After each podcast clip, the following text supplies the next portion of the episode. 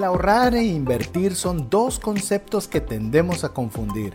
Te compartimos algunas de sus principales características y diferencias. Iniciamos.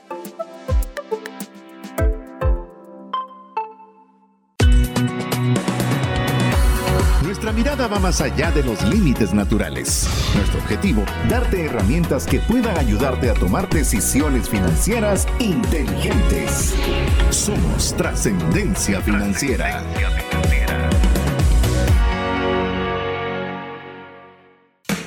Soy César Tánchez y tengo más de 50 mil fotos en mi teléfono.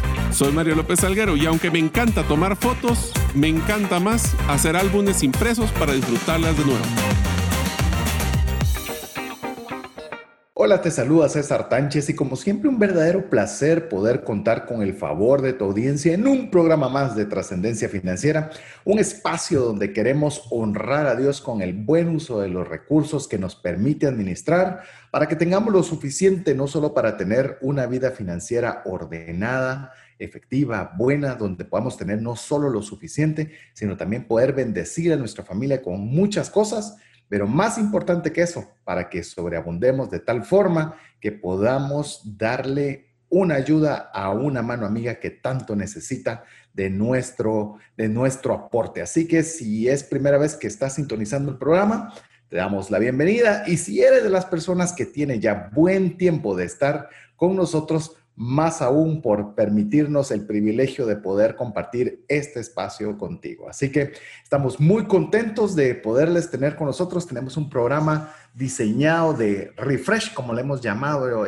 a estos que son, llamemos, programas entre una serie y otra, en la cual tocamos un tema que quizás no tiene una relación con ningún otro tema posterior, que creo que va a estar emocionante e interesante. Pero antes de ahondar en ello, quiero presentarles a mi amigo y coanfitrión Mario López Alguero para que tenga la oportunidad de saludarles también. Hola a todos, es un gusto de estar con ustedes de nuevo en un episodio más de Trascendencia Financiera. Espero que les haya gustado, acabamos de terminar la serie de hábitos donde inclusive hablamos de hábitos, de herramientas, inclusive de cómo mejorar nuestros hábitos financieros, lo cual espero que haya sido de mucho valor. Y dentro de esos hábitos financieros, pues mencionamos los temas que vamos a hablar el día de hoy, donde hablábamos de ahorrar e invertir. Sin embargo, muchos de nosotros, cuando hablábamos de dejar un poco de dinerito eh, reservado, nos confundimos entre los dos términos. Así que hoy vamos a hablar de una diferencia muy interesante y de las expectativas que podemos tener de multiplicación de nuestros ahorros o de nuestras inversiones. Así que es un tema bien interesante, muy enfocado a lo que creo que sería fue una buena continuación de la, de la serie de hábitos, especialmente el último episodio. Y antes de empezar, otra serie que va a ser muy entusiasmante. A mí me entusiasma mucho esta serie que viene también, César, porque ahí sí todos, todos, todos los que vamos a escuchar vamos a poder identificarnos con alguno de estos tipos, pero no me voy a adelantar, así que los voy a dejar muy entusiasmados de la próxima serie y hoy que vamos a hablar entre ahorro e inversión. Así es, ya estamos en pleno proceso de la nueva serie le dedicamos buen tiempo para poderla tener lo mejor posible, para entregarle el mejor valor, eh, para que usted pueda aprovecharlo, pueda hacerle útil, pero principalmente que lo pueda poner en práctica de una forma muy, muy fácil. Al menos uno, al menos un principio, al menos algún aprendizaje que pueda ayudarnos en nuestra vida cotidiana.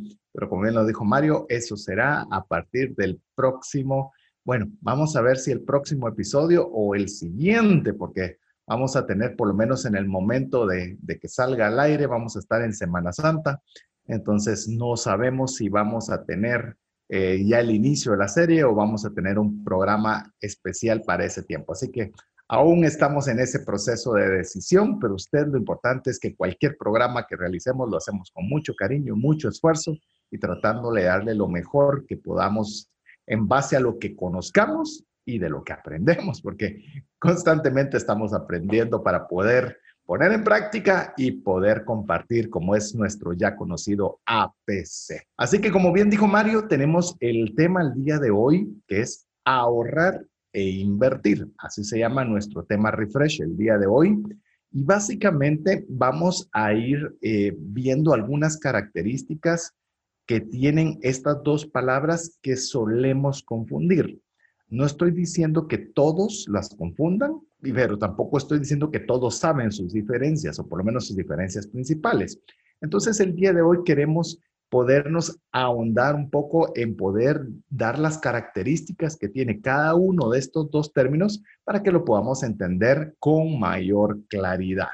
Así que para iniciar eh, ya con el tema, porque tenemos bastante que queremos compartir con ustedes el día de hoy, hablemos un poco del objetivo que tienen en común. Es decir, hay muchas cosas que se diferencian, pero hay uno en particular que es un denominador común, Mario, entre ahorrar e invertir. Y yo creo que ese es el, lo voy a poner de una forma muy coloquial cuando César eh, puso este punto, me pareció muy simpático, es quitarnos la tentación de gastarnos el dinero. Yo creo que ese es uno de los principales factores, es reservar una cantidad de dinero para poder ser utilizada posteriormente.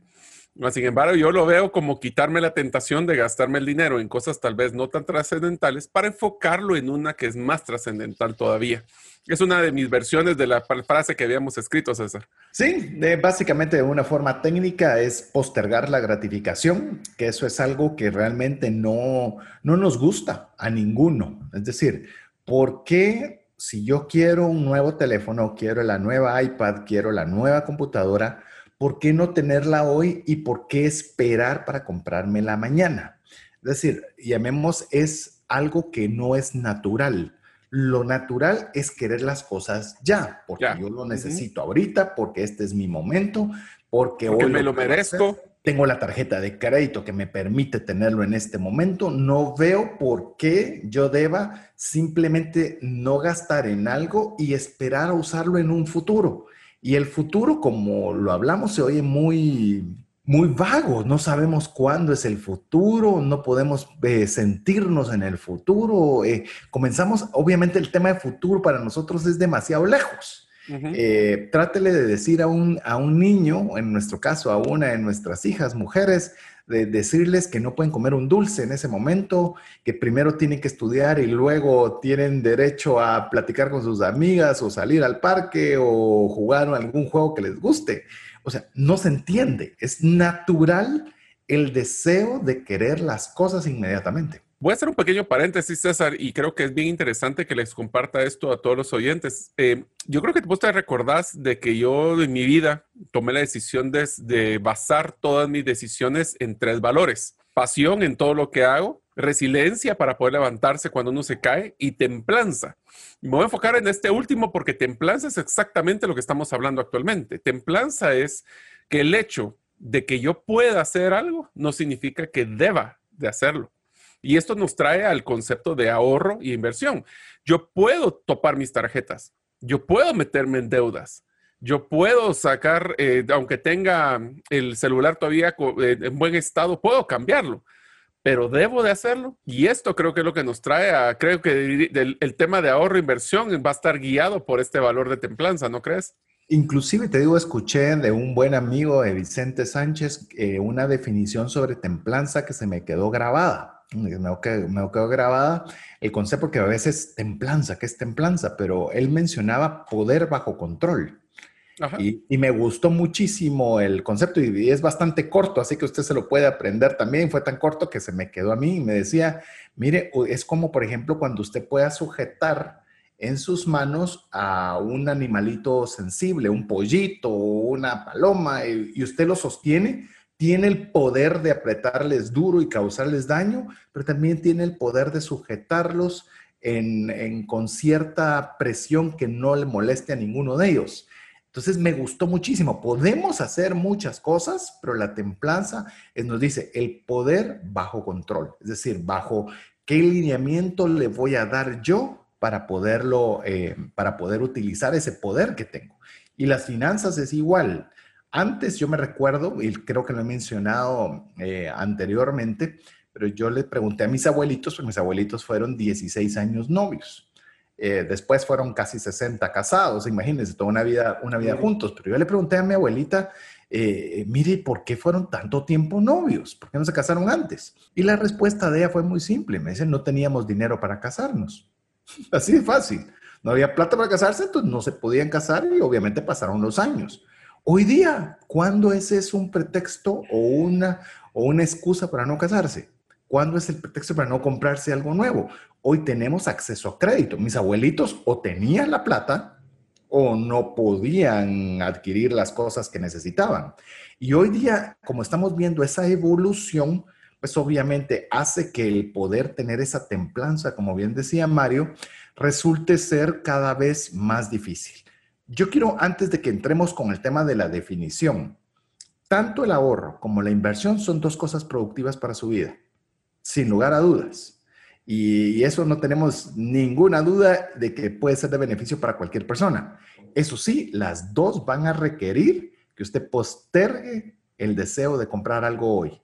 O sea, ese es el precio. Ya vemos, si usted quiere entrar a, a, poder ahorrar e invertir, lo primero que va a tener que hacer es no gastar algún recurso. Pero te digo una cosa, César, inclusive ahora nosotros, nuestro mundo, especialmente las nuevas generaciones, están enfocadas en la gratificación instantánea. Recuerden, lo vimos en el, en el tema de hábitos y lo vimos también en el despegando, es que nosotros estamos acostumbrados a que si yo recibo un mensaje, lo contesto y tengo una pequeña shot o un pequeño inyección de adrenalina que me genera esa satisfacción.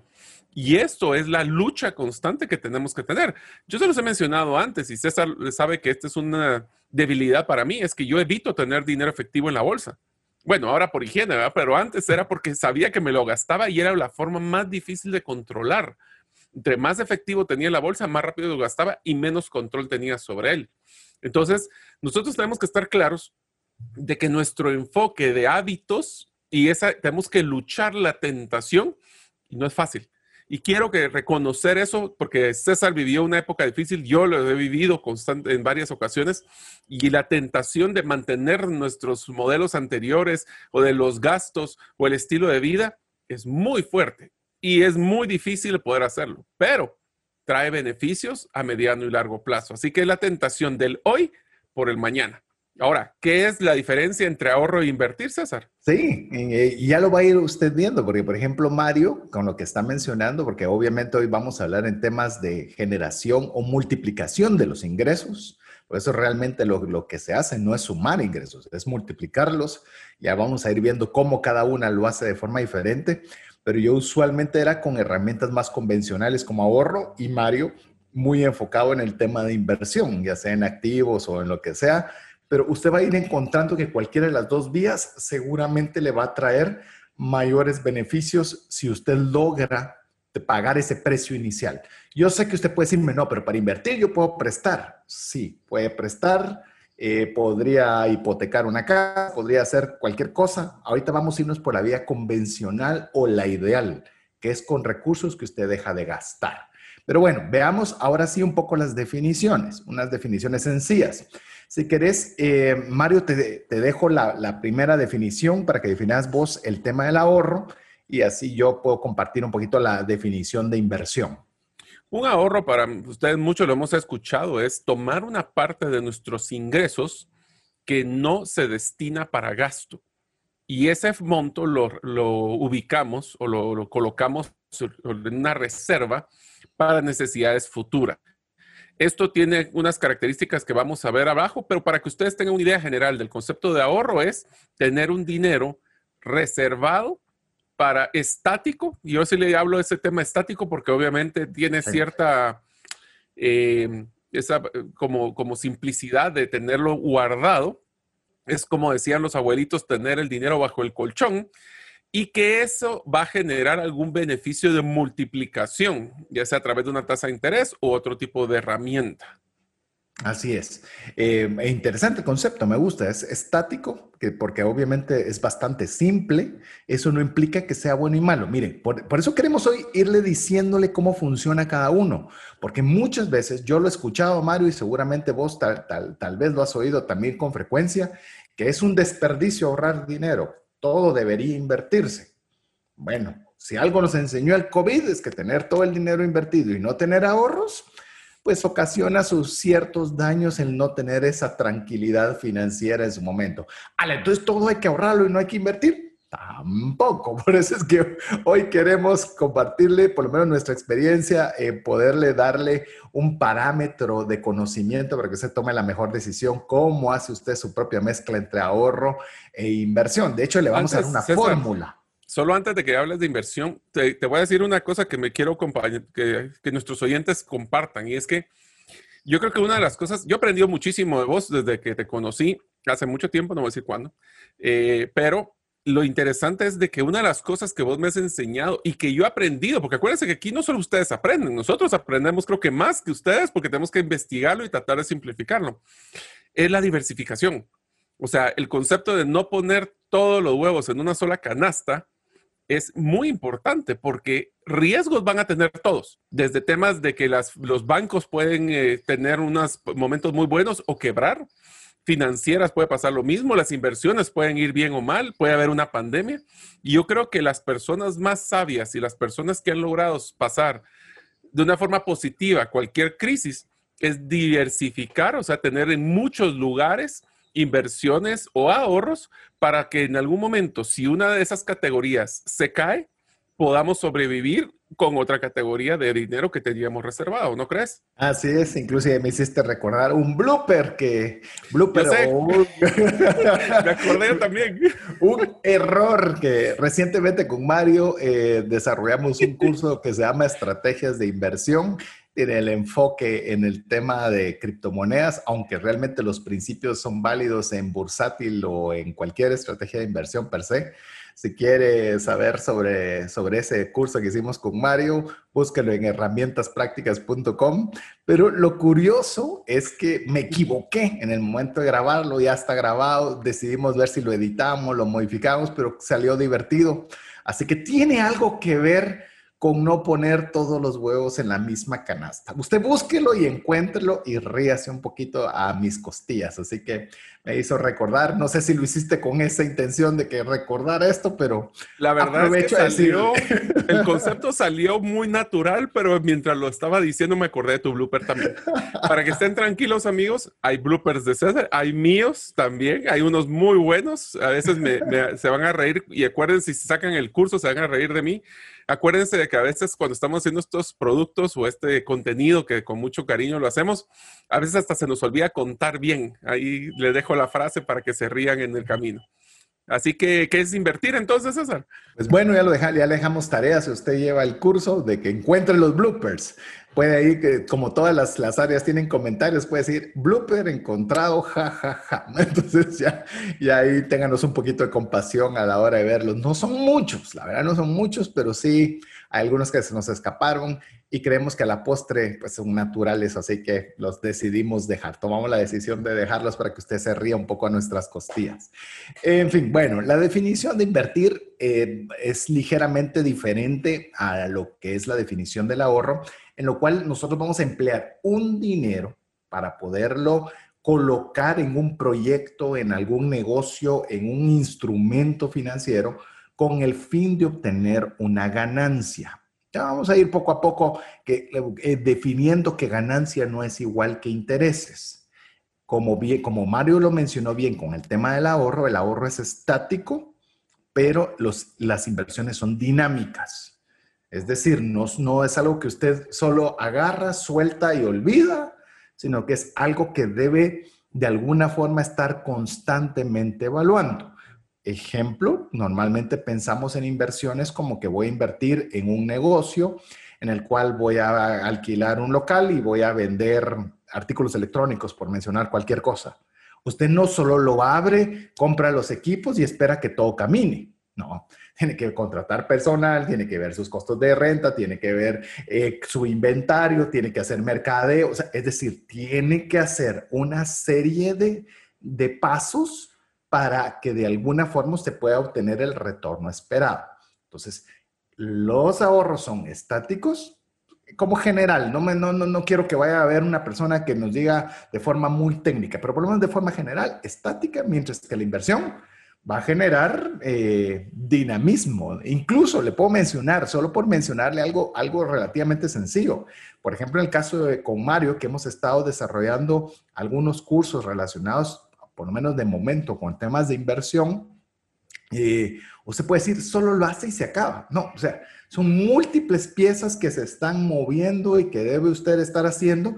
Y si es algo que es dinámico, no entra en categoría de ahorro, entra en categoría de inversión.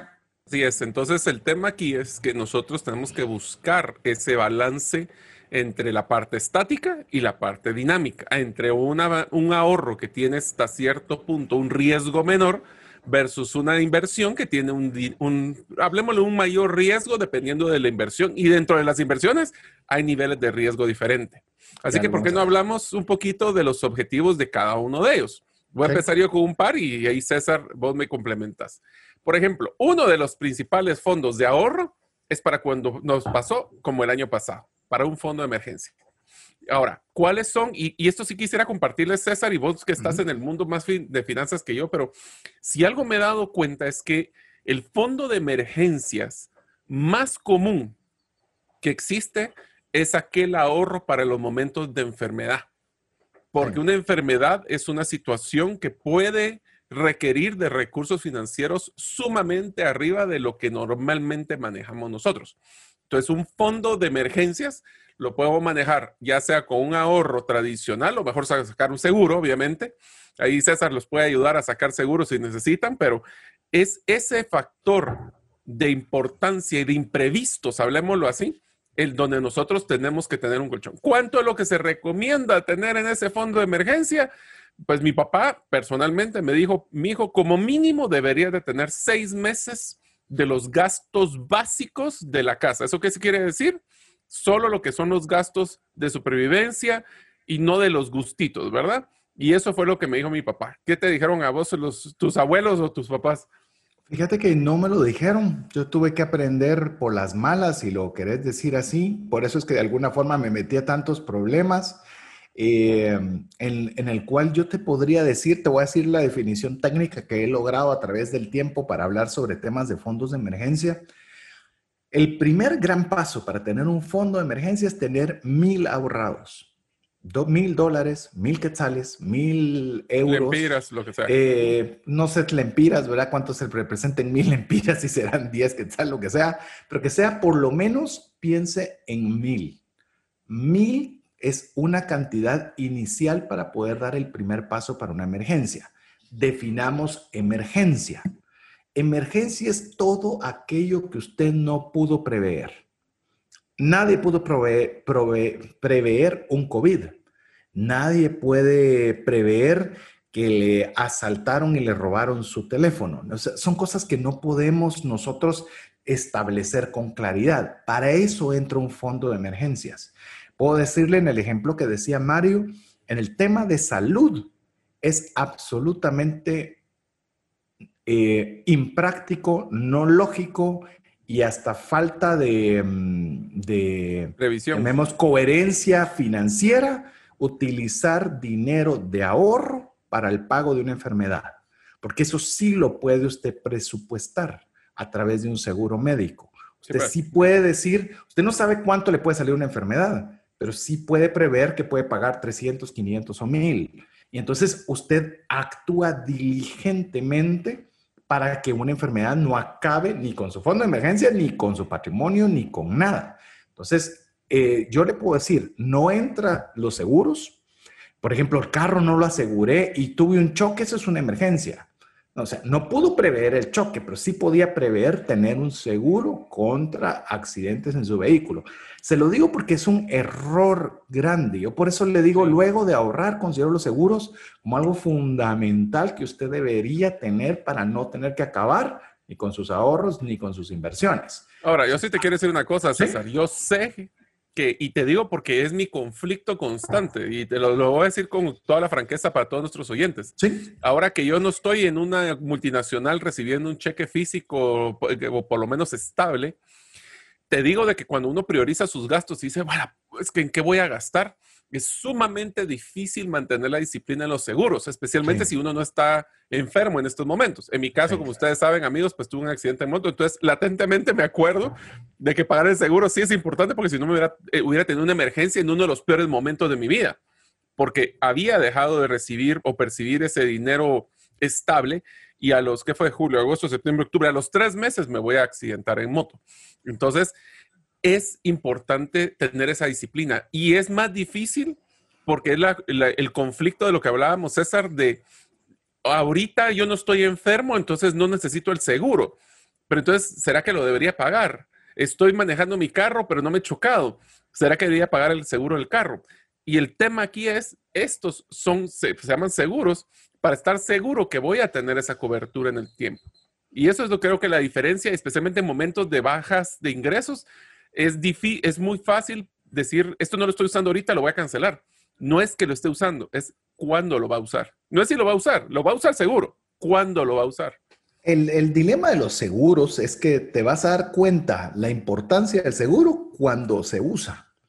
y el problema es que si no lo tenés, eh, te puede hacer pedazos tu vida financiera. Es cierto, yo tengo una corredora de seguros. Usted puede decir, ni modo, usted tiene una corredora de seguros, por eso habla de eso. No, se lo digo mezclando lo que he trabajado y lo que he enseñado por más de 20 años. Mire, usted, si usted le llega a pasar algo, financieramente su familia se queda eh, en una crisis financiera terrible. Está el seguro de vida, el cual se puede hacer un pequeño aporte para que si usted falte en los recursos para que ellos continúen.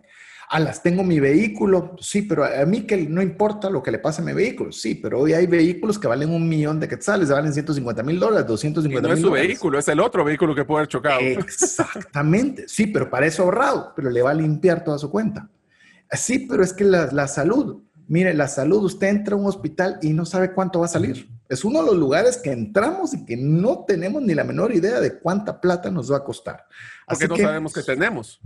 Exacto. Entonces yo le digo, eh, para ver temas de emergencias, estamos hablando, como bien lo decía Mario, para cerrar este primer segmento, emergencias son todo aquello que no puede, no puede prever y esto no aplica a lo que usted puede proteger con seguros. Mil quetzales o dólares, cualquiera que usted quiera poner, dependiendo de donde nos escuche. Y lo que mencionaba Mario, tener de tres hasta seis meses guardados de sus ingresos es un colchón suficiente para sentirse tranquilos si las cosas no salen como esperado. Así que hemos visto tan solo eh, uno de los objetivos de ahorro. Vamos a compartirle algunos más mientras lo dejamos con mensajes importantes para usted. Recuerde ser parte de nuestra comunidad de trascendencia financiera escribiéndonos al más 502 59 19 05 42. Regresamos en breve. Si deseas aprender a invertir en criptomonedas desde cero, te animo a llevar el curso Realizando tu primera inversión en criptomonedas. Para más información, dirígete a herramientasprácticas.com. Hola, te saluda César Tánchez y deseo animarte a invertir en tu educación financiera. Te recomiendo adquirir el libro Más rápido y más lejos en sus finanzas, en el que obtendrás un mapa de 5 pasos para tener una vida abundante y feliz. Solicita el tuyo al 4236-0263 o si vives fuera de las fronteras de Guatemala, puedes adquirirlo en formato digital o físico por medio de Amazon. Decisiones financieras diligentes que honran a Dios y provean recursos para nuestras familias y prójimo. Agradecemos el favor de su audiencia y como siempre todas las comunicaciones que usted hace a través de nuestra plataforma de WhatsApp más 502 59 19 05 42. Valoramos cada una de las personas que desean ser parte de esta comunidad recordamos no solo enviarnos un mensaje, sino guardar ese número de, de, teléfono, valga la redundancia, en su teléfono. Si usted no guarda ese contacto, no va a recibir ninguna información de nuestra parte. ¿Por qué? Porque nosotros no queremos. No, porque así es la plataforma. La plataforma únicamente va a enviar la información siempre y cuando usted guarde ese número en sus contactos. Si quieren más información de cómo usar WhatsApp con mayor eficiencia o diligencia, pues bueno, le animamos a que busque el podcast que realizamos al respecto. Pero bueno, estamos hablando de un tema interesantísimo, por lo menos a nosotros nos gusta mucho, que es el ahorrar e invertir. Nos quedamos viendo algunos objetivos en el tema del ahorro, en el cual hemos descrito primeramente lo que es un fondo de emergencia, que como sugerencia es no sustituye a los seguros, tener ahorrados mil para un fondo de emergencia y el tercero es tener de tres a seis meses ahorrados idealmente para tener ese respaldo financiero en caso suceda lo peor. Ahora bien, también hay otro objetivo que usted puede tener para el ahorro. Este objetivo es un objetivo eh, bastante eh, simple, pero muchas veces no, lo, no, no cuantificamos o magnificamos el potencial positivo que tiene sobre nuestra vida, que es ponerle un fin específico. Es decir, yo me quiero comprar X y para ello voy a ahorrar tanto al mes. Mire, si usted tan solo aprendiera eso el día de hoy, se va a dar cuenta que logra grandes cosas que si no las estructura de esa forma, va a ser muy difícil. Yo, por ejemplo, tenía un sueño de ir a un mundial en el cual pues obviamente había que ponerle, como ya lo escuchó usted la serie Despegar, ponerle una fecha, que ya por lo menos eso ya son fechas preestablecidas, pero entonces usted comienza a ahorrar cada mes con un objetivo específico, porque quiero ir a X y me va a costar tanto, yo voy a ahorrar una cantidad de dinero cada mes para poder tener los recursos para hacer A, B o C. Eso es fantástico, porque a veces ahorrar solo porque sí realmente se vuelve insípido, no se vuelve emocionante ni motivante.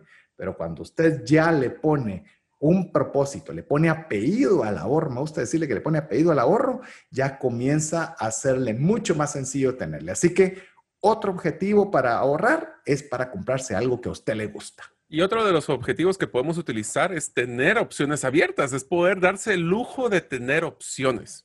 Esto puede pasar desde cuando deseamos cambiar de trabajo. Esa es una de las reglas de oro que tenemos que tener. Si nosotros llegáramos a querer cambiar de trabajo, porque hey, cada cambio de trabajo tiene incertidumbre, tiene riesgo, entonces queremos tener esa tranquilidad de poder. Eso pasa muchísimo, eh, César, por ejemplo, cuando tenemos un pasivo laboral. El pasivo laboral es básicamente ese tipo de ahorro que deberíamos de estar teniendo. También puede ser que nos quedemos sin trabajo es un momento donde nosotros eh, puede ser ahí sí muy imprevisto. No necesariamente puede ser, la, mayoría de nosotros deberíamos de poder tener la oportunidad de recibir retroalimentación y saber cuando está en peligro nuestro trabajo, pero a veces con una crisis puede ser que se haga recorte personal y no son las personas malas las que necesariamente se van a ir.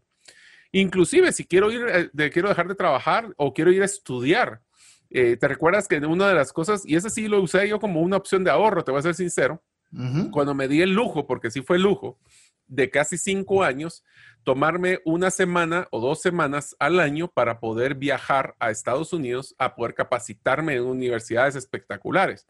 Pero pasaba todo el año ahorrando, porque no era barato ni la universidad ni la estadía en Estados Unidos para poder hacerlo, ni el pasaje tampoco.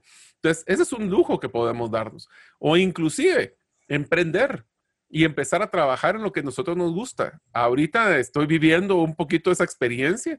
Dejé de estar en una multinacional para enfocarme en proyectos individuales y ustedes ya han escuchado algunos con los que estoy con César y si no hubiera tenido, aunque sea un poquito de ahorro, estaría en serios problemas. De hecho, quiero solo sumar un par de anécdotas a lo que ya mencionaste, este objetivo de tener las opciones abiertas.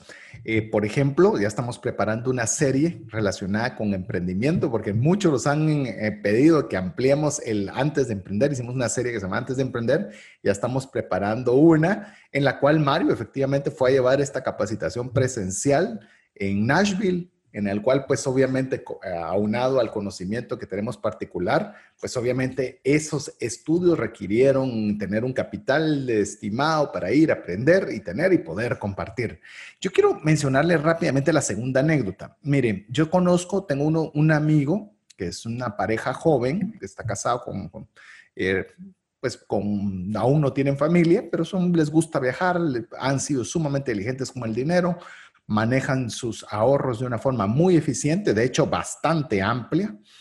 Y me decía, mira, algo que a mí me da tranquilidad, él no vive en este momento en Guatemala a pesar de ser guatemalteco, y él decía, si algo me da tranquilidad es que mi esposa puede trabajar en una línea aérea, porque como nos gusta viajar tanto, nos gusta tener la posibilidad de que podamos tener acceso a boletos económicos. Entonces, gana mi esposa, gana muy poco, pero realmente nos interesa más la prerrogativa de los boletos económicos que la ganancia del salario, porque tenemos una buena base de ahorro e inversión.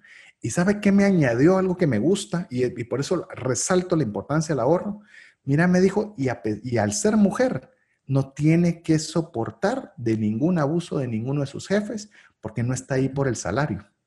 Y es algo, mire, cuando usted tiene esa estabilidad financiera que le proporciona el ahorro, usted puede decir, aquí no soporto a mi jefe, está siendo abusivo quizás, y usted puede tomar la decisión de, por lo menos por dinero, no me van a tener aquí amarrado, ¿verdad?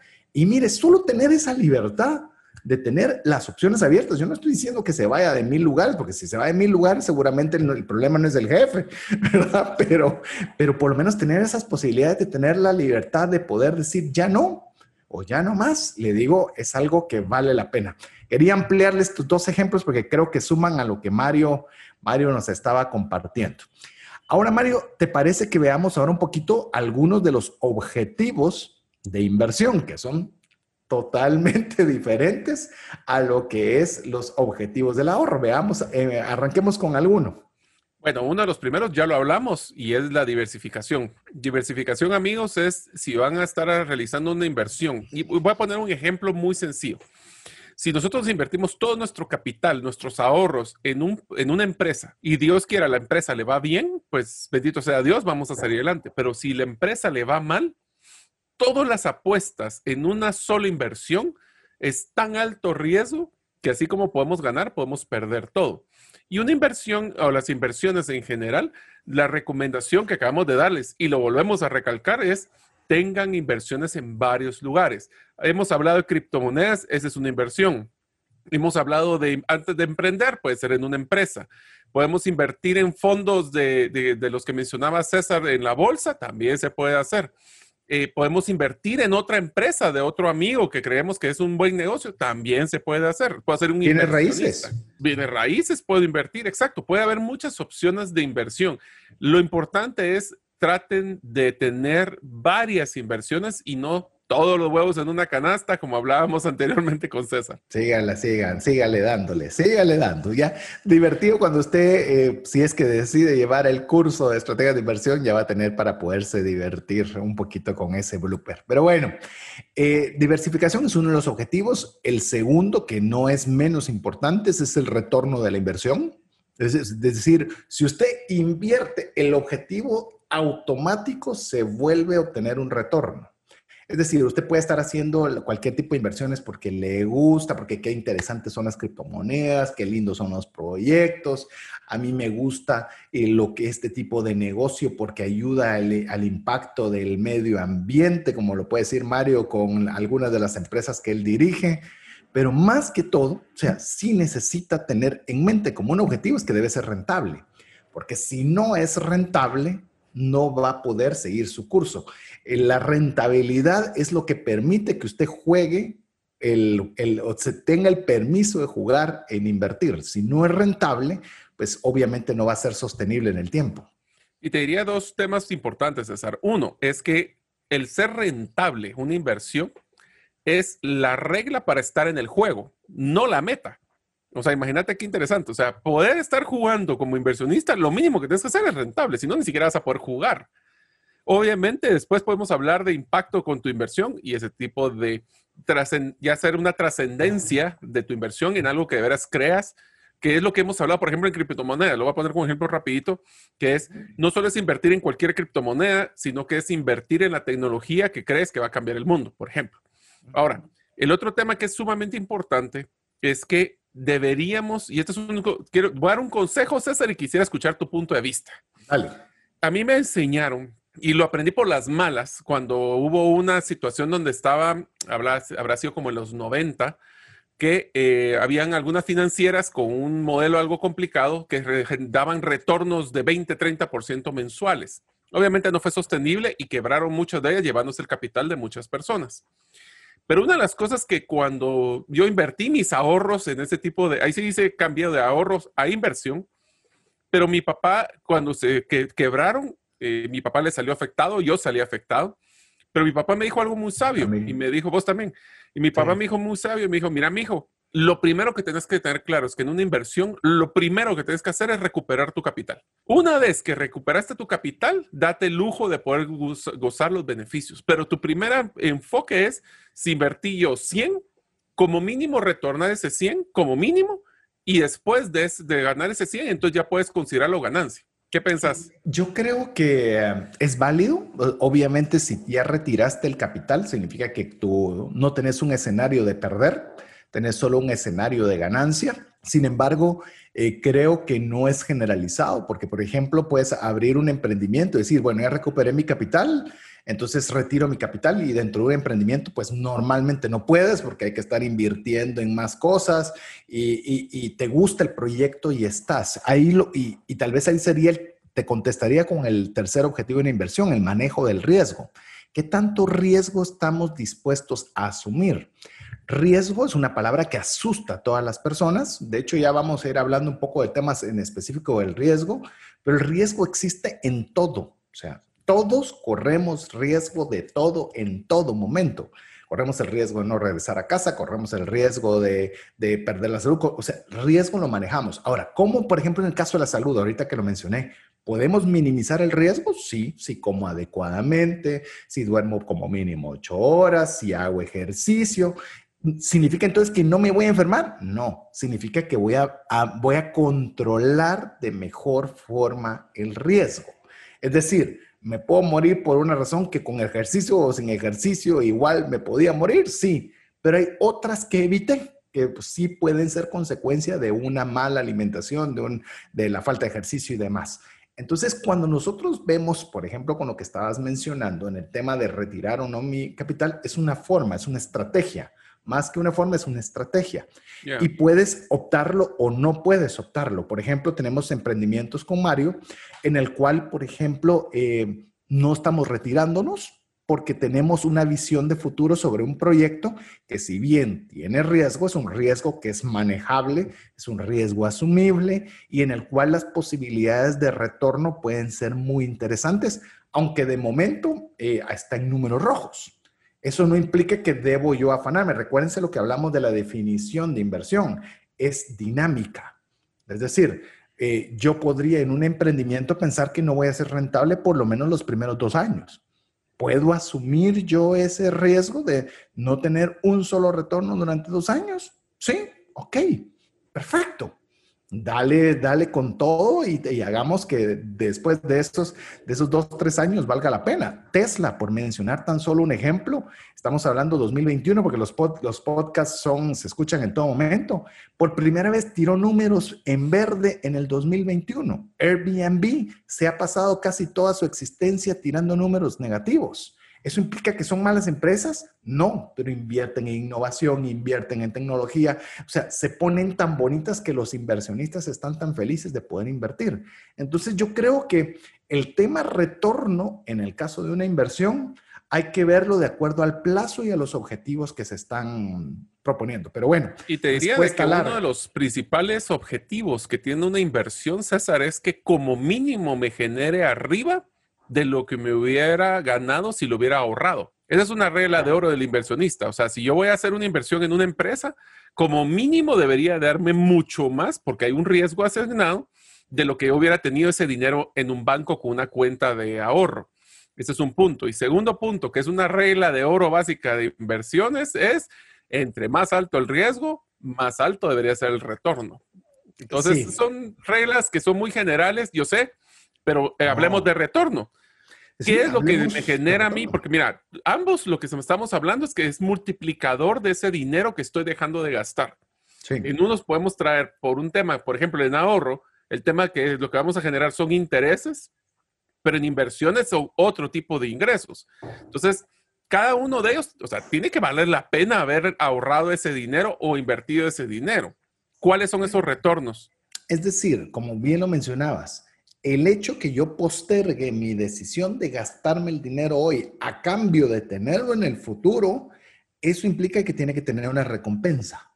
Así es. Es decir, debe haber una recompensa. No debe ser solo porque qué buenísimo. Es bueno, de hecho. Ya solo con no gastarlo todo y tener una reserva, aunque no gane, ya es, ya es algo positivo, pero no es el objetivo primordial. Es que crezca, que tengamos una recompensa de haber hecho eso. En el caso del ahorro, lo que hay son intereses. Los intereses, es decir, yo voy a dar mil, voy a poner cualquier ejemplo, y a cambio de esos mil te voy a dar un 5%. Es decir, 5% en un año. Es decir, que de esos mil, nosotros vamos a tener 50, en este caso, que los cuales yo te voy a dar 50 por haberme dado esos mil y tenerlos yo guardados, prestado y haga lo que yo quiero hacer con esos mil, te voy a dar 50 como beneficio de haber, de esa recompensa de haber postergado la compra. Estos, eh, los intereses, significa que son constantes. Es decir, no tengo que estar, recuérdense que esto es estático.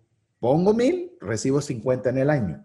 Llego al final del año y ya no tengo mil, tengo mil cincuenta que si lo dejara otro año otra vez, ya se vuelve lo que se llama un interés compuesto, que es que ya no vas a ganar 5% sobre 1000, sino vas a ganar 5% sobre 1050, que son los 1000 que tenías más los 50 que tienen de intereses y sobre ese capital más intereses, ahora vas a ganar el 5%.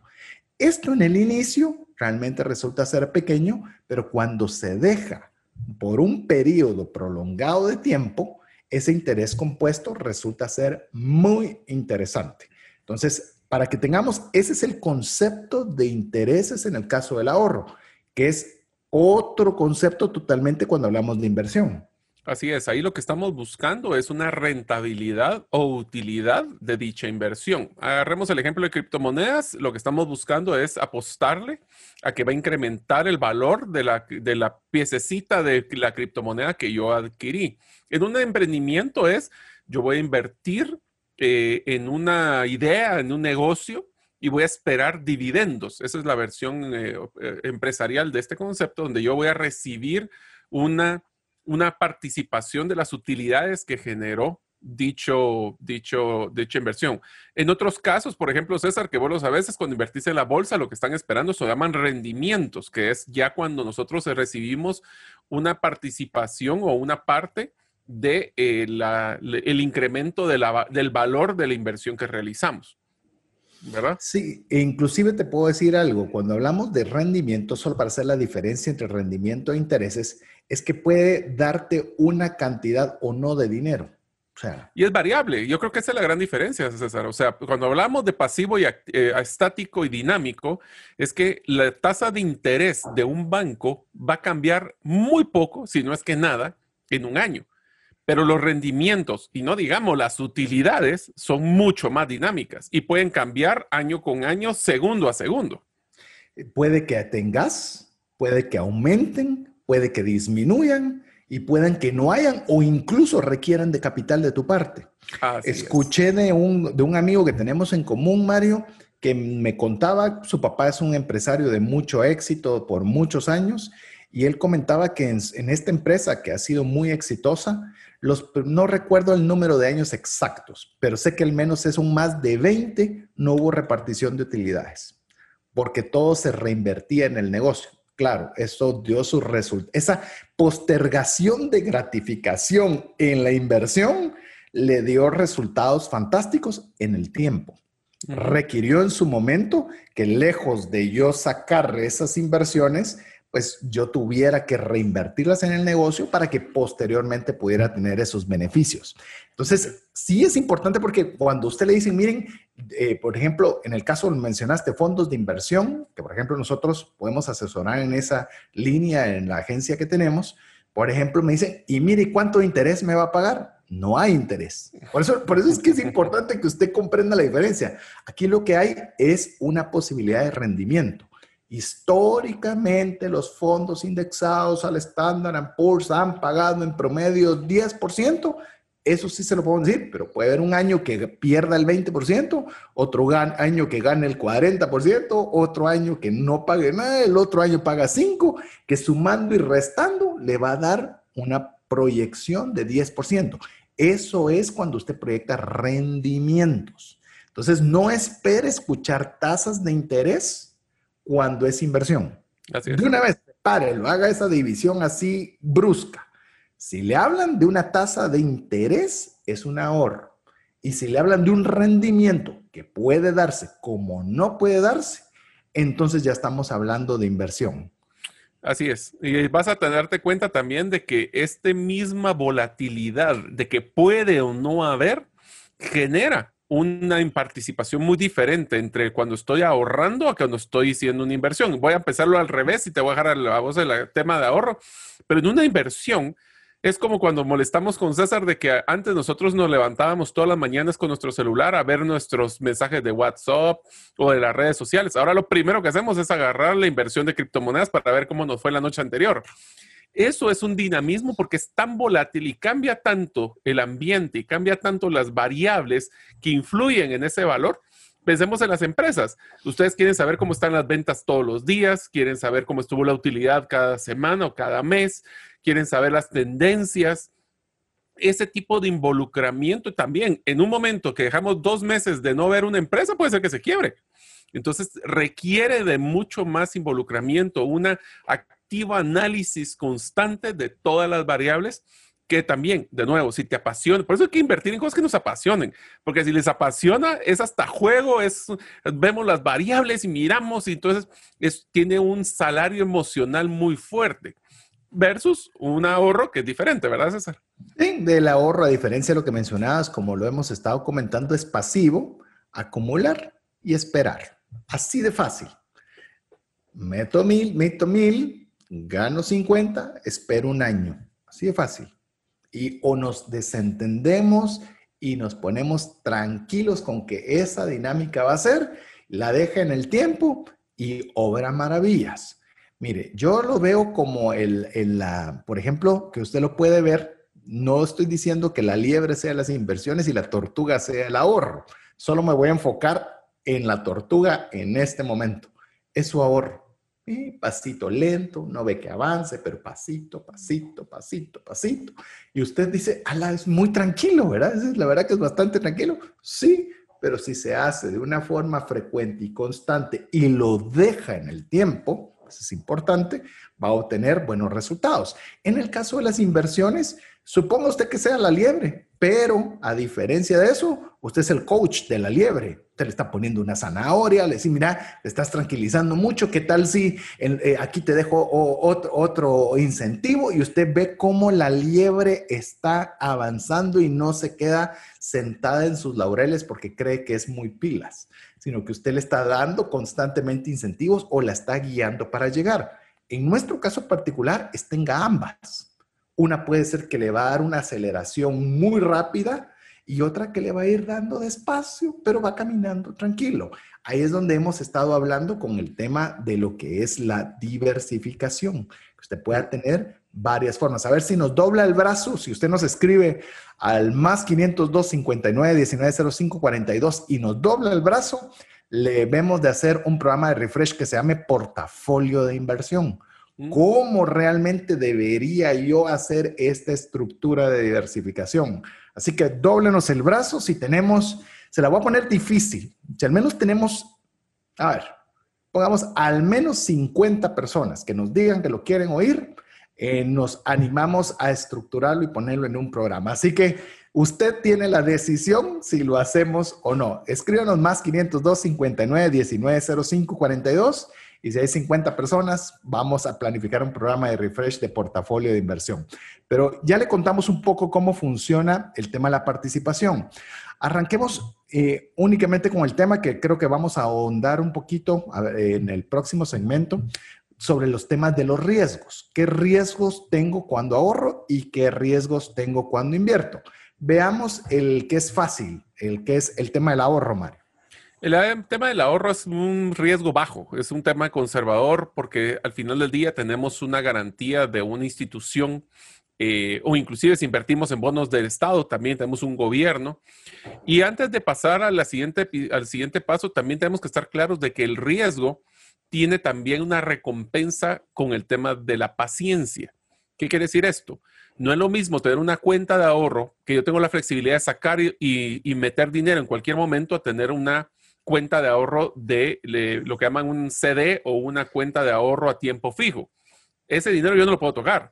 Y como ese dinero no lo puedo tocar, voy a tener un mejor rendimiento. Entonces, inclusive dentro del ahorro, tenemos diferentes tipos de rendimiento basado en la flexibilidad que me dan al acceso al dinero. Pero eso lo vamos a ver en, el siguiente, eh, en la siguiente parte de nuestro episodio de hoy. Así es, ya vamos a ver un poco porque mencionó varias cosas muy importantes, Mario, sobre el tema del riesgo en cuanto al ahorro y vamos a poderle compartir un poquito también de los riesgos que hay cuando estamos invirtiendo. Así que le dejamos este espacio para que usted nos escriba al, WhatsApp de Trascendencia Financiera más 502 59 19 05 42. Recuerde poder, que tiene que guardar ese número en sus contactos si usted desea recibir información de nuestra parte. Mientras usted nos escribe, lo dejamos con importantes mensajes para usted. Si deseas aprender a invertir en criptomonedas desde cero, te animo a llevar el curso realizando tu primera inversión en criptomonedas. Para más información, dirígete a herramientasprácticas.com. No permitas que una enfermedad o fallecimiento inesperado destruya la economía familiar. Contrata un seguro de vida, gastos médicos o de bienes con expertos. Cotiza el tuyo al WhatsApp 5995 4444. Tener seguros es una decisión financiera inteligente. Mensajes vía WhatsApp 502 59190542. Agradecemos el favor de su audiencia, lo repetimos cada episodio, ya no recuerdo desde cuándo, porque valoramos enormemente el tiempo que usted dedica a escucharnos. Tiene muchas alternativas. Me di cuenta escuchando un día el podcast, porque siempre nos gusta hacer retroalimentación de qué podemos mejorar, y dije, tiene miles de opciones, no sé si tenga miles pero sí le puedo decir, estoy seguro que tiene muchas alternativas para poder dedicar este tiempo y usted ha decidido hacerlo para escucharnos, lo cual valoramos y nos hace esforzarnos a darle el mejor contenido que nosotros podamos. El día de hoy estamos hablando sobre ahorrar e invertir, básicamente viendo sus diferencias para saber claramente que cuando ahorramos, cuando invertimos o cuándo deberíamos ahorrar y cuándo deberíamos invertir. En el segmento anterior estábamos conversando sobre el tema de los riesgos. Como bien lo dijo Mario, el tema de los riesgos, en el caso del ahorro, es un riesgo muy bajo. Realmente no hay mucho riesgo. Y, lo, y, voy a hacer una aclaración, porque usted podría haber sido una de las personas que hubo cierta oportunidad en Guatemala eh, de una mala gestión, o por lo menos eso es lo que públicamente se sabe, de una mala gestión de una institución que hizo que muchas personas perdieran su dinero, a pesar de que era una institución eh, bancaria en nuestro país. Yo le puedo decir algo, hay dos cosas que hay que saber. Hay lo que son eh, las instituciones y las, las herramientas que utilizan para poder invertir. Algo que usted debe saber es que cuando usted ahorra o invierte, existe el riesgo que es inversamente proporcional al retorno. ¿Qué significa esto? Si yo estoy recibiendo un 5%, mi posibilidad de que baje es quizás un 5%. Pero como bien mencionaba Mario de esta institución que no era financiera guatemalteca, eh, bancaria, sino donde perdió él y su papá dinero, yo también, le quiero decir, perdí en una institución de estas por, por ignorancia del concepto que hoy le estoy mencionando es que si le ofrecen un 20% de retorno un 10% de retorno mensual, usted está asumiendo un riesgo muy alto. Significa que así como puede tener retornos muy altos, también sus posibilidades de retorno son bajos. Por eso es que los emprendimientos pueden darle un 100% de retorno. Sí, usted podría ganar el doble de lo que está poniendo, pero también lo puede perder todo. O sea, es de doble vía, es doble cara. Voy a agarrar mi moneda que tengo aquí, mi, monedita que tengo aquí. Es o dispuesto a ganarlo todo o dispuesto a perderlo todo.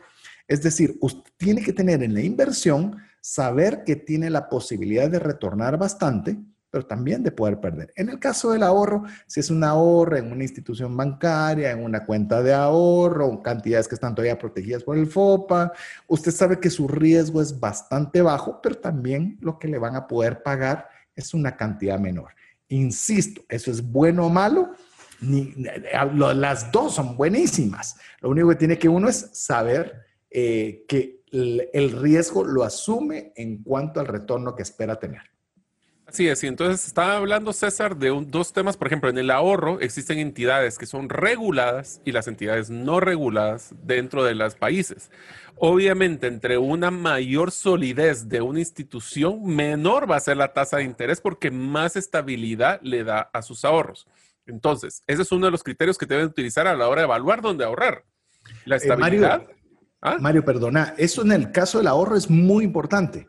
En el caso de las inversiones, y voy a aclarar, no regulado no es ilegal, solo para que usted tenga esa palabra, porque la he visto recientemente, que es que no está regulado y la gente piensa esto es ilegal y se está, no, no regulado es que no hay una ley relacionada al respecto. Y todo lo que la ley no prohíba no significa que no sea legal. Solo, solo quisiera aclarar porque me han preguntado mucho por varios comunicados que han estado Sí. circulando. Eh, sépalo claro, hay muchos emprendimientos que ya están en ley. Usted puede hacer sus estrategias, puede hacer sus inversiones, puede hacer, porque no está eh, prohibido por la ley. Y no es que no esté prohibido, simplemente de que son marcos regulatorios que limitan cómo funcionan algunas instituciones y otras no. Hay cooperativas que hay reguladas, no reguladas, hay instituciones, ah, lo voy a poner como un ejemplo, un- una persona que preste dinero, no necesariamente a título personal, no es que esté regulado, más sin embargo no es que esté incumpliendo la ley. Simplemente hay unas reglas y esas reglas sirven mucho para protección de las personas que son bajo el riesgo muy conservadoras con su dinero. Entonces, regresamos al punto. Y entonces, en ahorros, dos criterios. Uno es qué tan regulado o no regulado está la entidad. Eso le va a dar una estabilidad o no. Y lo segundo es qué tan fácil acceso tengo a mi dinero. Entre menos acceso tengo, más tasa de interés. Entre más acceso, porque quiero, me gusta tener ese acceso de poder meter, y, y tal vez no tanto meter, sacar dinero es donde realmente se vuelve complicado. Si yo tengo una, un, un CD que es una, una plazo fijo, un ahorro a plazo fijo, yo no puedo tocar un dinero en 3, 6, 9, 12 meses, 2 años, y la tasa de interés va a variar basado en qué tan poca accesibilidad tenga a mis fondos. Entonces, Una cosa, sí, Ajá. perdón, Mario. No, y que te iba a decir que inclusive sería bueno que habláramos de qué tipo de tasa de interés vamos a Sí. esperar dentro de los Retornos. Los, los retornos. Inclusive, ¿sabes? Solo quería enalborar una idea escuchándote que me pareció sumamente interesante, que no, no la habíamos planificado en el contenido de hoy. Es que cuando hablas de ahorro, lo ideal es que haya la mayor regulación posible, porque estás en la línea conservadora. Cuanto Sí. más regulación, más tranquilidad de que tu ahorro va a ser más estable y más duradero en el tiempo. Y a más Pero cuando plazo. estás en la inversión es al revés. Querés menos regulación para permitirte hacer crecer el capital de una forma más ágil, menos, eh, menos torpe, eh, lo digo con, con respeto, menos torpe, menos, menos difícil. Burocrática. menos- ¿Perdón? Menos burocrática. Menos burocrática. Entonces, cuando estás invirtiendo, la regulación no te ayuda. Es decir, cuanto más libre, y eso es lo que hace Estados Unidos eh, eh, de una forma magnífica. No regulan casi nada porque quieren que todos estén emprendiendo, que vengan con nuevas ideas, que generen más recursos y demás. Y es lo que ah, faculta. Entonces, cuando usted esté hablando de inversión, cuanto menos re- regulación, no es malo, al contrario, es positivo. Pero si usted quiere ahorro, cuanto mayor regulación, pues usted va a estar un poquito más tranquilo de que sus ahorros estén bien. Pero bueno, hablemos, como me, me decías, Mario, sobre el tema del retorno esperado. ¿Qué te parece? Bueno, arranco yo si querés con el ahorro y te dejo el tema de inversión. ¿Ok? Eh, voy a hablar de Guatemala. Esto sé que cambia en todos los países, usted lo podrá ver en, Y las en todos los países, eh, instituciones inclusive, como bien decía Mario. Pero, por ejemplo, intereses, los intereses normalmente son bajos, ya lo hemos conversado. En Guatemala puede esperar en quetzales, he visto de 0 a 7%. Escúcheme bien, dije 0, no dije 1. Hay cuentas de ahorro que no ganan un centavo. Yo le animo que usted como primera, ahora soy yo el que voy a poner la tarea, Mario. No te- yo, yo pongo la primera tarea. Me parece, Es me parece. Pregunte en su cuenta de ahorro a la institución financiera donde lo tenga, pregúntele cuánto está ganando de ahorro. Porque puede darse la sorpresa de que no esté ganando nada de ahorro, mientras que haya otra institución que por esa cantidad sí le pague un ahorro. Yo le diría que por lo menos a rangos de, estamos hablando marzo 2021, debería estar entre el 0 al 7%. Más allá del 7, dude, dude, mucho. pero por lo menos para darle un margen, hay instituciones financieras que conozco que pagan cercano a ese monto, búsquelas. Eh, no nos patrocinan eh, el espacio, entonces no se lo podemos dar por este medio, pero haga su investigación y siéntase cómodo entre lo más cercano que llegue a 7, el punto más alto, no más de eso. Dólares está ganando entre el 0, también al 0, eh, hay instituciones que es, el colmo, no solo no le pagan, sino le quitan dinero si usted ahorra en dólares y puede llegarle a pagar como máximo un 3%. Si usted nos escucha en Estados Unidos, le van a parecer fantásticas las tasas de intereses que he mencionado. En Estados Unidos, a estos momentos, estamos hablando que podrían no pagar nada o como máximo el 1%. Así, que así está el mundo en este momento. Si usted deposita en Alemania, le cobran. No quieren ya que ahorre. Quiero que utilice el capital para invertir, para comprar casas, para comprar, ni dinero quieren. Quieren, en lugar de pagarle intereses, usted debe pagarles una penalidad. Tener guardado su dinero. Así es. Así que, pero por lo menos ya le dimos un margen, porque me dice, ¿cuánto debería pagar y cuánto? Por ahí anda. Depende de institución, del monto, del plazo y de mil factores pero por lo menos ya tiene una idea. En el caso de inversión, Mario, ¿cómo lo vemos?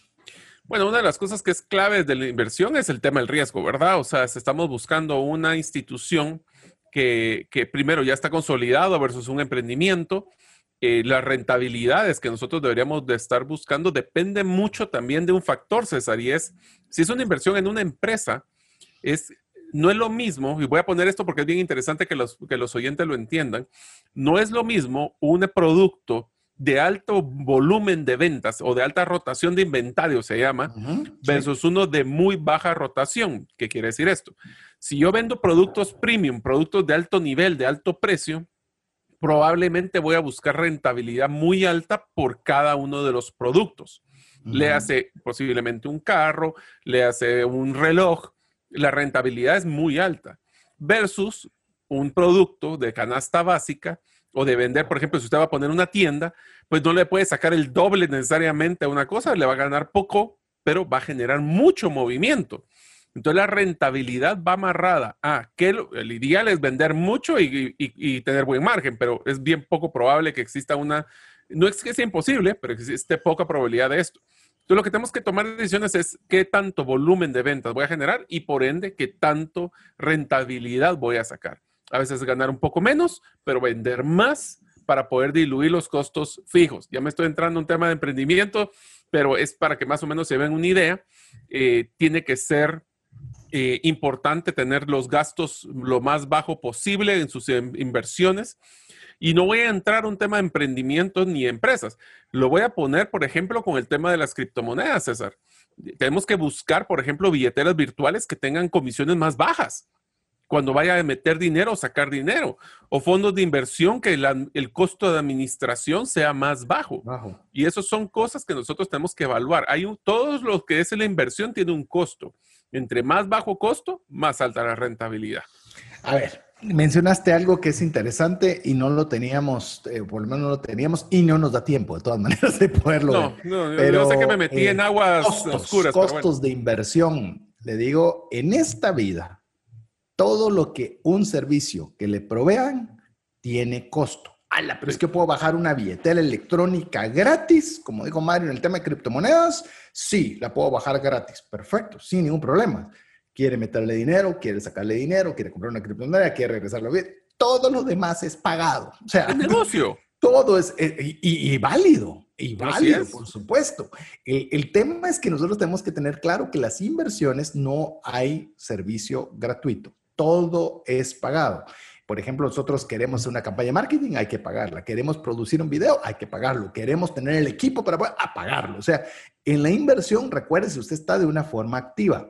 Cuando estamos hablando de retorno esperado, eh, usted puede esperar, se recuerda que en, en ahorro le dije de 0 a 7%, le voy a decir cómo puede ser en el caso de la inversión. Puede perder su capital hasta ganar al infinito. Así de fácil. Ténganlo clarísimo, de veras. Eh, mire, y no lo estoy asustando, amiga, amiga, no lo estoy asustando. A Mario y a mí nos encantan las inversiones. Eh, es algo que realmente es algo que nos gusta muchísimo porque vemos la gente puede elevar su nivel o su estilo de vida o la cantidad de recursos invirtiendo bien. Por eso nos gustó el tema de criptomonedas, porque también es accesible. 5 dólares es todo lo que necesita para poder invertir y a veces no hay opciones de ahorro interesantes a niveles tan pequeños de poder tener acceso. Pero eso no limita que tengamos que saber cómo funciona. Entonces, en inversiones, puede perder su capital hasta ganar infinito. 100%, 500%, 1000%. O sea, el cielo es el límite, pero sépalo que está poniendo también eh, dentro de la posibilidad mm, de, poder tener retorno las dos opciones que se pueden dar. Pero ¿sabes cuál es uno de los problemas más grandes que tienen los, algunos inversionistas, especialmente los que están iniciando, César? Es que no tienen claro cuál es su meta de, de, rentabilidad que están buscando a la hora de invertir. Primero, cuando no tenemos claridad de si es una, una, herramienta que ya existe, como una criptomoneda, como un fondo de inversión, como cualquier inversión que sea estable, saber cuánto se ha ganado en el pasado para poder tener como mínimo una expectativa de cuánto retornar. Pero en una empresa es igual. En una empresa o en un emprendimiento tenemos que saber cuál es nuestra expectativa. Y hablábamos que por lo menos como mínimo debería ser superior a lo que sería meterlo en el banco, ¿verdad? Entonces, tenemos que tener claros de que todo en criptomonedas, fondos de inversión, todo lo que sea una inversión per se, tenemos que estar claros cuál es nuestra expectativa de retorno y debe ser obviamente superior a tenerlo ahorrado. Definitivamente, inclusive te digo, he estado, como lo he mencionado, jugando por aprender, por, eh, por investigar, por lo que sea, en hacer alguna inversión inmobiliaria. Y me he encontrado con diferentes vendedores de, de diferentes corredoras y, obviamente no puedo separar mi tema numérico de, temas relacionados con finanzas personales y me da risa porque cuando les digo, miren, el objetivo del posible compra de un bien raíz es eminentemente financiero, es, es inversión, no es que yo quiera vivir ahí. Si se recuerdan, vayan a la serie de inversión de un apartamento porque ahí, ahí los conceptos se entienden bastante bien. Pero eh, decía, mire, sí, pero es que aquí usted va a tener, ¿cuánto cuesta el UCI? ¿Cuánto es de mantenimiento? ¿Cuál es la renta esperada? ¿Cuál es el capital que está requiriendo de mi parte? ¿Cuáles han sido las eh, cuotas de, de, renta en edificios circundantes? Entonces, cuando comenzás a restar, ¿cuánto te queda en tu bolsa por la cantidad de dinero que invertiste? Eso debe superar del 0 al 7% de lo que te pagaría tu dinero estando tranquilamente guardado en un banco. Si no lo supera, no vale la pena. No vale la pena. No hay ni siquiera ni que pensarlo porque no tiene sentido financiero. Por eso usted tiene que hacer sus números y por eso usted debe comprender cuándo una inversión es interesante y cuándo no lo es. Porque si usted, por ejemplo, le venden un bien raíz que está con una buena renta, que paga poco mantenimiento, en la cual ya tiene hasta un inquilino y le da una cantidad que en porcentaje es mayor que tenerlo en el banco, pues no hay ni mucho que pensar. Resulta eh, interesante en el nivel numérico de inversión. Y por eso le digo algo y tal vez antes de pasar ya al siguiente punto. Por eso, en el caso, insisto, y no es necedad, porque realmente nos metimos mucho a investigar del tema de criptomonedas, porque muchas personas nos preguntan a nosotros sobre el tema, es que, por ejemplo, hay personas que tienen 50 quetzales, 5 dólares, por decir, 40 quetzales, 5 dólares, y lo tienen ahorrado en una cuenta de ahorro y no les está pagando ni un centavo de interés. Y le digo, ante eso, poderlo invertir en una criptomoneda que sí puede bajarle, claro, pero que puede pagarle un 10, 20% por 40 quetzales o 5 dólares, dice usted, es una idea que a pesar del riesgo que se puede conllevar, resulta ser más coherente que tenerlo en un lugar donde no me está generando absolutamente nada. Entonces, lo que queremos es darle como abrirle un poquito la mente para que usted pueda ir tomando decisiones inteligentes con el dinero que tan duramente le cuesta de su trabajo. Ahí sí que como nos dice la parábola de las monedas en, en la Biblia, ahí hay que donde tenemos que tener cuidado de invertir versus enterrar el dinero. Y te diría una pregunta, César, y eso te la hago porque ya hasta un libro escribiste esto, pero ¿cuánto realmente debería estar yo ahorrando y cuánto debería estar invirtiendo? Y ahí vi que hasta una fórmula hiciste especial, así que creo que va a ser en Premier para todos nuestros oyentes esta fórmula. Así es, es una fórmula que quiero compartirles, no la va a encontrar en Google, por lo menos aún, a menos de que alguien tome la idea y la, y la googlee pero es una, una fórmula que me puse a pensar cómo poder hacer esa distribución entre ahorro e invertir. Lamentablemente no la tengo aún en, mi, en, en, el libro que, es, que escribí, pero se la comparto ahora a usted. Yo creo que el ahorro debería ser igual a la edad de una persona. Si una persona tiene 20 años, debería ahorrar el 20%. Pues si una persona tiene 60, tiene 70 años, debería ahorrar el 60-70%. ¿Por qué? Porque conforme vamos avanzando en, la, en nuestra edad, necesitamos más seguridad de que los ingresos no van a tener demasiadas fluctuaciones porque tenemos que asegurar nuestra etapa madura. Entonces, una persona que tiene 60 años, eh, lo más aconsejable es que tenga un ahorro suficiente que le provea los recursos. Bueno, vos lo viste, Mario, en el caso de tu papá una persona que ya era mayor, pero gracias a Dios tuvo el ahorro suficiente como para poder ahí eh, tener los recursos para su existencia. Perdona que sabes que fue interesante esa estrategia de mi papá, de que nunca nos hizo falta, y, te lo digo con mucho aprecio porque eso fue una enseñanza de mi papá. Mi papá me dijo siempre, hijo, jamás te va a hacer falta lo que necesites y jamás te voy a dar todo lo que quieras. Y entonces, eso lo que hizo fue él, es quitarnos probablemente gustos, pero siempre tener lo básico. Así es. Entonces, como le digo, si usted es joven, ala, solo va a ahorrar el 20%. Ajá. Vamos con la segunda parte de la, de la fórmula. ¿Cómo debería yo tener lo que es la inversión? Pues la fórmula que quiero darle, insisto, es una fórmula personal, no la tome como científica, pero es una, para darle una idea, es 100 menos la edad. Es decir, si a 100 yo le resto 20 años, ¿verdad? Que son 20 años, 80% yo lo invertiría. 80% de mi dinero, si yo tuviera 20 años, yo lo invertiría. ¿Por qué razón? Porque tiene tiempo. Falló en una, perdió el dinero en otra, pero otra reventó le da tiempo de poder construir y tiene ah, muchas veces a los 20 años todavía está en casa, todavía le pagan su casa, le pagan el carro, todavía le pagan, o sea, todavía hay un respaldo todavía de casa para que usted pueda arriesgarse más.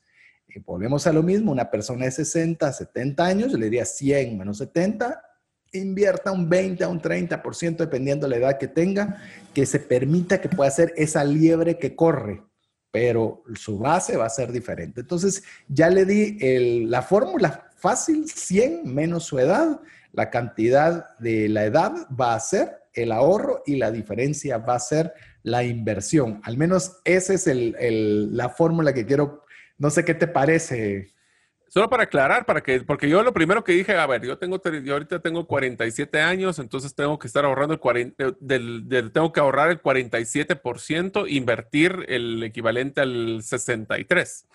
Gracias a Dios todavía estoy del otro lado, así no estoy 50-50, pero bueno.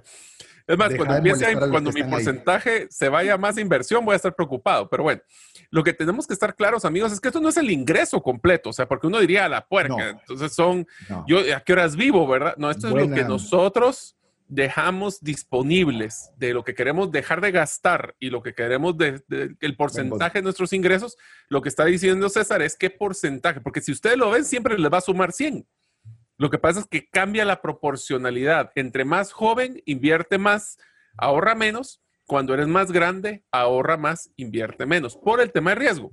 Entonces, creo que ahí es donde solo quería aclarar porque yo dije, ¿a qué horas voy a poder si no me van a dejar? Eh, César me está diciendo que no puedo ni siquiera comprar los tamales. O sea, no es eso, es sobre lo que estamos hablando de los gastos que queremos empezar a distribuir en un futuro.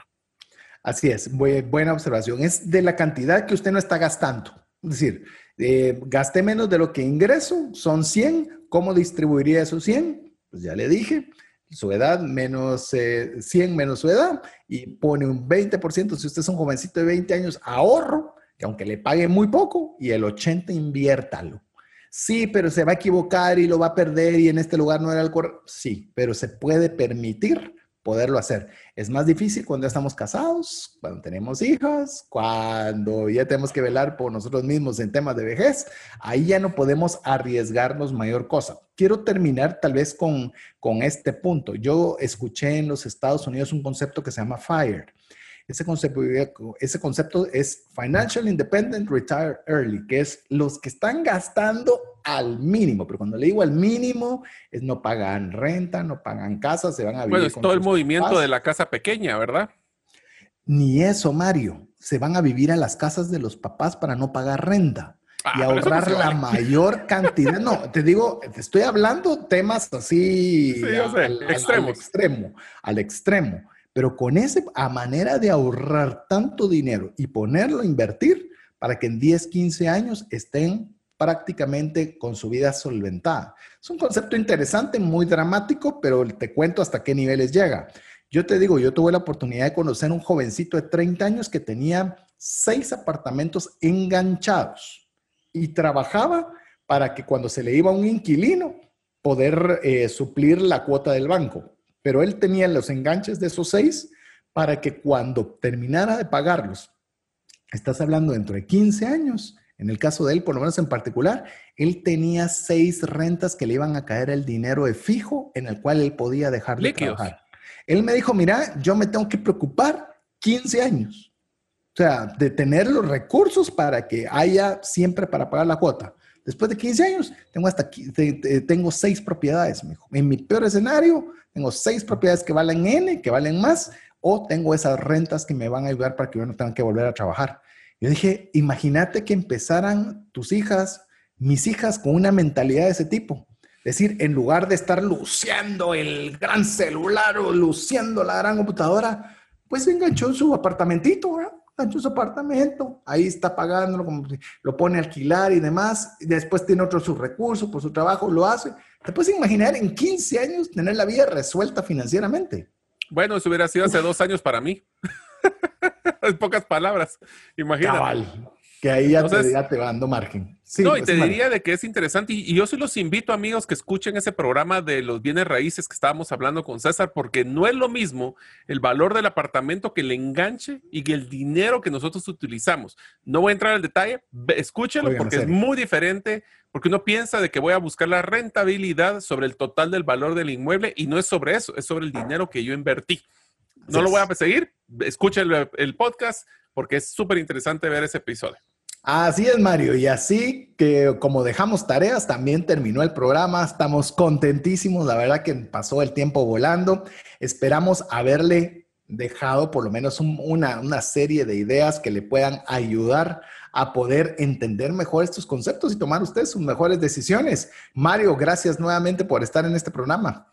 Hombre, encantados. Y amigos, espero que ustedes se animen a utilizar la fórmula que nos acaba de dar en Premier César, donde podemos invertir y ahorrar dependiendo de qué tan veteranos y canas tengamos. Así que yo espero que ustedes compartan ese. yo lastimosamente he tenido un poquito, he sido más antiguo de lo que debería de ser porque he invertido mucho más. César ha sido mucho más joven en ese sentido porque ha ahorrado más, pero no hay una mala fórmula. Simplemente es la forma que nosotros queremos que ustedes puedan saber que hay opciones y utilicen ese dinero que ya no están gastando para crear una estabilidad y trascender financieramente. Si usted ahorra o si usted invierte, cualquiera de los dos le va a hacer crecer el dinero que usted tiene. Así que cualquiera de las dos en la proporción que usted crea en base a los conocimientos adquiridos, seguramente va a obrar en beneficio suyo. Así que en nombre de Jeff en los controles, Mario, eh, Mario, mi amigo y coanfitrión, y su servidor César Tánchez, agradecemos el favor de su audiencia en un programa más de trascendencia financiera. Esperamos que haya sido de ayuda y bendición. Mientras nos volvemos a ver, que Dios le bendiga.